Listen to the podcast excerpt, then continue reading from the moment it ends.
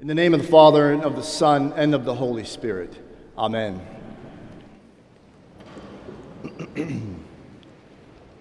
Good morning. I greet you in the name of our Lord and Savior Jesus Christ. And I bring you greetings on behalf of your brothers, sisters, and siblings throughout the Episcopal Diocese of Atlanta. 120 worshiping communities planted in 75 and a half counties. 56,000 men, women, children, teenagers, and feisty seniors. One Lord, one faith, one baptism. It's a delight to be here with you. And uh, before I get cranked up here, uh, let me give honor where honor is due. Uh, this, I am told, is the 25th anniversary of Dean Sam Candler being our dean. I think that deserves a round of applause.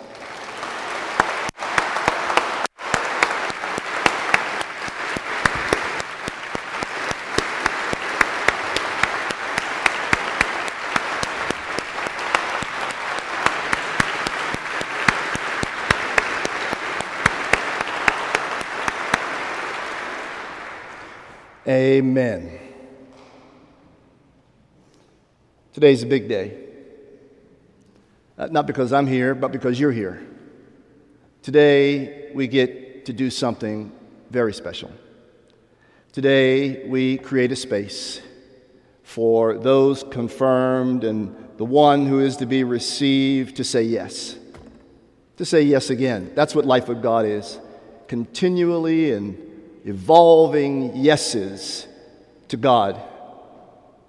And for those of us who are here, who are not being confirmed and not being received, there's a space for us. It's called the baptismal covenant. You and I get to lean in just a little bit and say yes again ourselves. Don't you dare sit there and think about brunch. This is a team sport. We do this together. That is worship uh, a high and lifted up God, shown forth to us in the majesty of architecture and song and beauty and in creation, creates in us the desire to respond. And how we respond is to say yes. Yes, again. Yes, in my present circumstances. Yes, in my nowness. Yes, in the adversities I'm facing. Yes, in the confusion I'm facing. Yes, in the uncertainty I'm facing. Yes, again, God yes again. That's the whole sermon. You got it? Off we go. Except for a few more things. Where are those who are being confirmed? Just wave at me. Look at them. Beautiful. What is confirmation? Very good. It's a mature and public affirmation of your faith. Can't do this at home. Can't do this in TikTok. Can't do it in Uber. Can't do it on Instagram, got to do it here.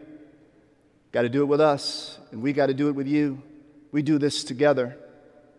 We affirm today that you come to say yes, even if you don't know the whole thing, because we certainly don't know the whole thing. But we say yes to the next step. That's what you're doing here. And so, in an ancient ritual, I'll put my hands on your head and I'll pray that the Holy Spirit be with you in new ways. And then off you go. You get to tell us now about who God is because we need that. And we get to tell you something of what we've learned of God. And that's how community is really built. Is that this is a space where you and I get to share our revelation of the divine one with the other. That's how we create community. That's how we create harmony. That's how we build the kingdom of God. God has been revealed to you, and we need to hear a fresh word. And you need to hear from us who God has been with us who have hair like mine. That's confirmation. A mature and public affirmation of faith. And then there's one lovely person coming to be received. And, and some people think reception into the Episcopal Church, I mean, they're coming from another tradition and they come today to be formally received in this community. And some Episcopalians will think when someone comes to be received, they think to themselves as they sit there, oh, yes, uh, this person has finally seen now the top shelf of religion. and, and, and put away these uh, Catholic ways and Methodist ways and all that, and now reaching for the Episcopal high bar. Some people think that. I am not among them. I'm flattered that you're here. Frankly, I'm humbled that you're here.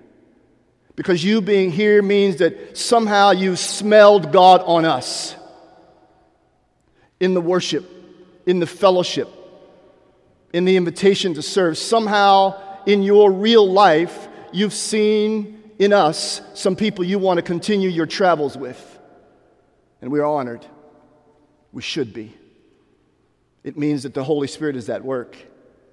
And so I get to say a different prayer over you than I'll say over the confirmands. I get to say to you, we affirm you. You're here with us. And that prayer that I'll pray, and you'll hear me say it, it ends with an amen. And this is the one deficiency in our Book of Common Prayer because it ends with amen. And of course, amen just means we agree. But it should also say, after amen, it should say, welcome home. Welcome home to us. We are home with you. And isn't it something to find a home in a world that sometimes can seem so unwelcoming? So I'll say that to you today on behalf of all of us. Welcome home. Today we remember St. Francis. St. Francis. And we remember oftentimes his prayer, or we remember that he had a certain love and harmony and affinity for, for creatures, for animals. And I'm told that the dean and the canon staff were outside earlier this morning blessing all manner of wiggly puppies and cuddly kittens and the like. A thousand years ago, I used to be a canon at a cathedral, at the Cathedral of St. John the Divine uh, in Manhattan. And our uh, St. Francis celebration was all of that, and it involved a parade of all kinds of weird creatures. And sometimes, even on Sunday morning, we had ant farms and large boa constrictors. We had camels come right down the middle of the nave, and even an elephant. So I invite the dean to contemplate with you what it would be like to have a camel or an elephant come marching down the center aisle in the cathedral. I'm sure I'll get some emails about that. But, but we have to zoom out on St. Francis a moment. Uh, because if we don't, we'll just say, what a good guy, what a cool guy. He had this great penchant for creation. That's lovely. No. How St. Francis is St. Francis is St. Francis had an intimacy with God. And in that harmony and affinity with God, you know, the downstream of that was a harmony and affinity for the poor. We don't talk about that very much on St. Francis Day. He loved the poor. He didn't come from poor circumstances, but he had an affinity for the poor. He saw them as neighbor, he saw them as brother and sister. And yes, also creation. That's the thing about God. When you go deep with God, you end up beside all kinds of people. That's the journey we're inviting you on here now. We're inviting you to be soul adventurers. That's all the saints are. No spiritual super athletes to be put on a pedestal. No. No. Just like us. But they went deep. They made a choice. They kept saying yes. They became soul adventurers. They found something in God that was better than all that the world could provide. Which brings us to the gospel lesson.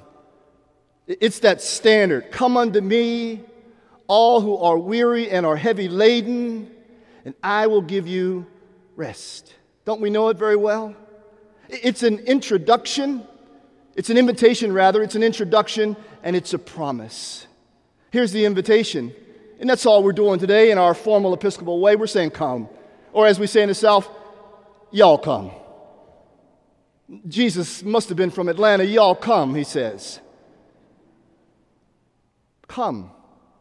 And isn't that what life is really at many intersections for the young and for the old? It's to choose to come to God with those things, a God always more ready to hear than we are to pray. Come. And so, for some of us today, maybe we should think today are you on your way to Jesus right now? I mean, with the thing, with the child rearing, with the marriage, with the money, with the prognosis? Are you on your way to Jesus in some new way, maybe? Or some old time tested and true way? Are you on your way? This invitation, by the way, is very specific. He says, Come, to those who are weary and heavy laden. Now, you may say that that's an inappropriate text to select for preaching for some young people today, but that's not what the data says. The data says that our young people these days know more about weariness and being burdened than perhaps ever before, as well as the rest of us. We now know that loneliness is endemic and pandemic among us. And Jesus just puts right in the middle of all of that conversation come on. I know what to do with your anxiety. I know what to do with your depression.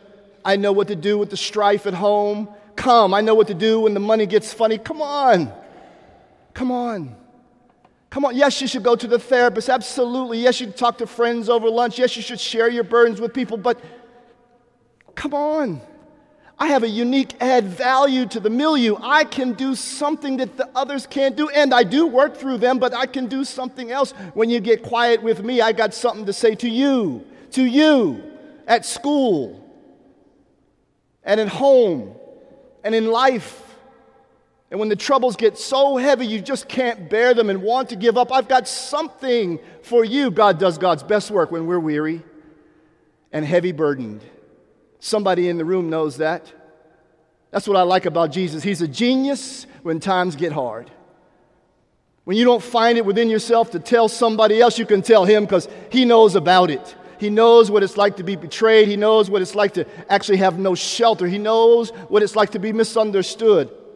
He knows what it's like to be rejected by family members. He knows. And that is the invitation from him come. Come.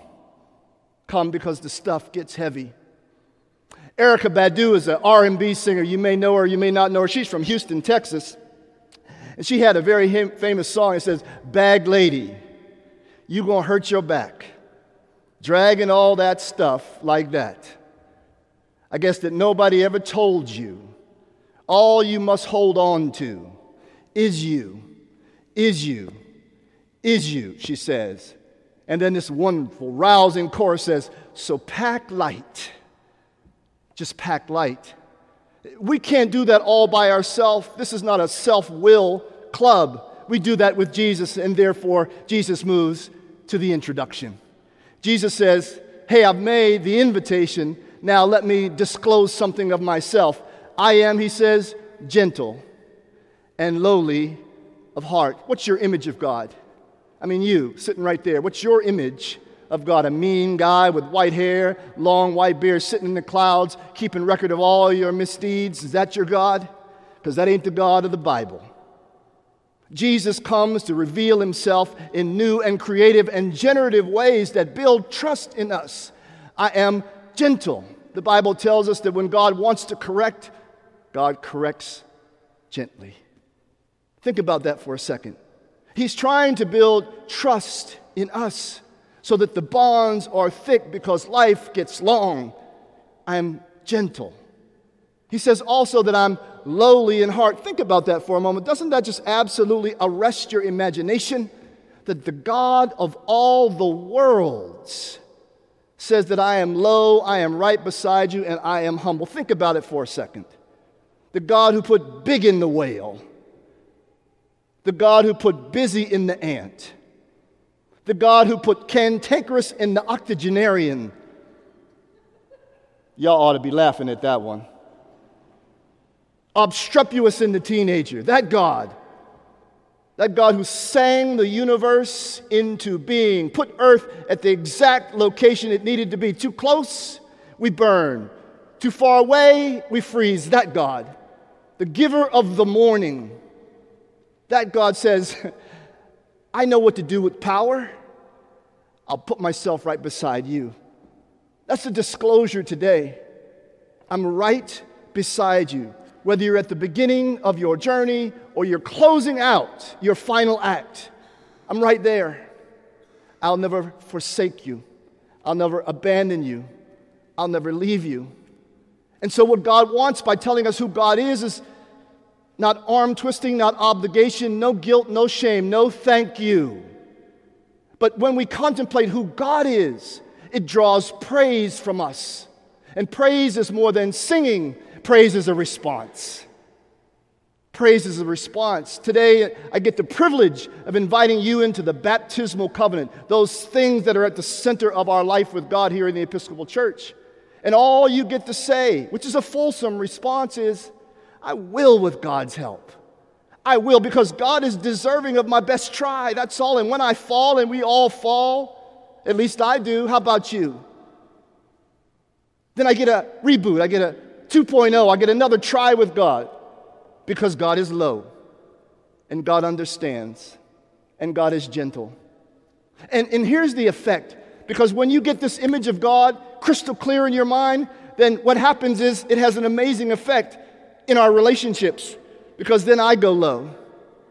I understand with all my power that God loves for us to use power, power for mercy's sake. Best application of power, by the way.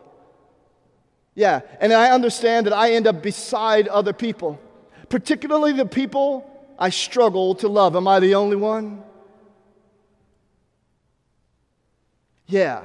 So, so who God is for us, as told by Jesus, ends up infecting our lives and affecting our lives and effecting change wherever we find ourselves. That's the consequence of this wonderful introduction.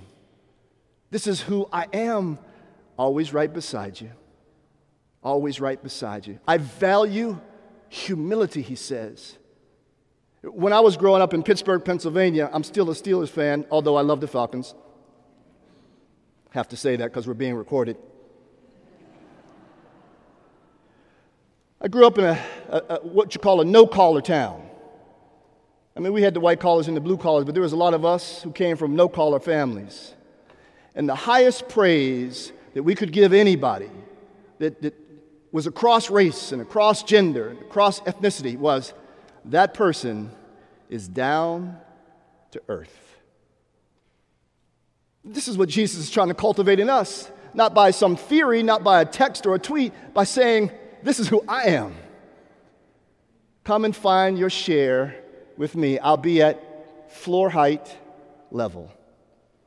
And then there's the last piece Here's the last piece.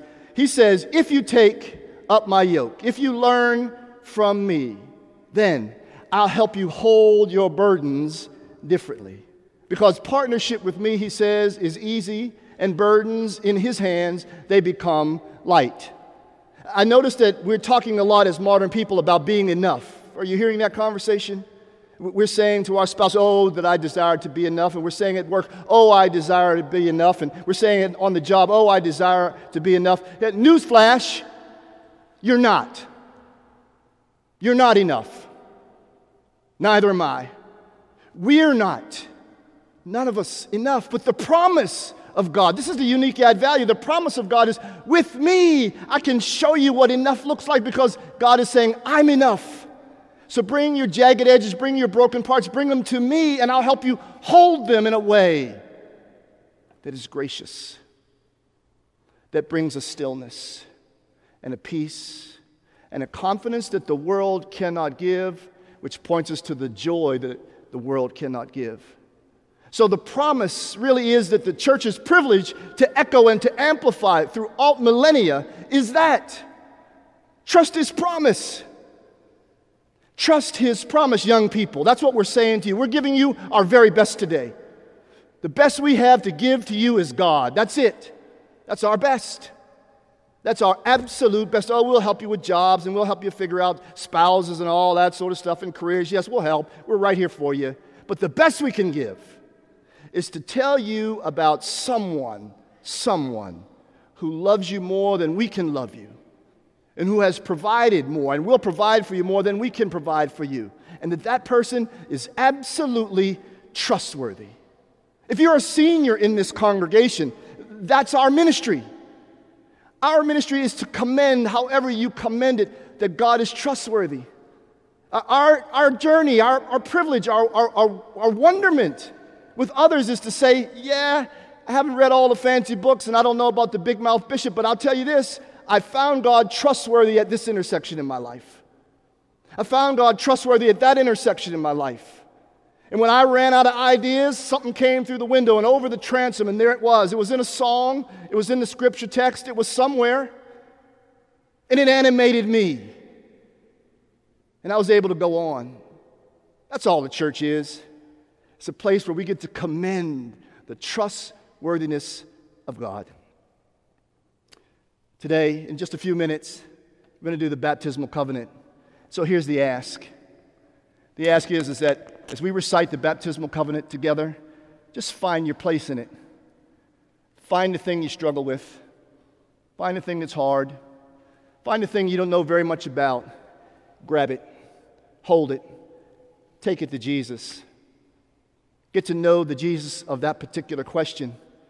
Find in that particular question the promise of God and then live out of it. That's the best you can give the world. Someone animated by a wonderful God in your real life at your real address. Didn't the opening hymn say it all? And I'll let that be my last word. Let all things their Creator bless and worship Him in humbleness. Oh, praise Him. Alleluia.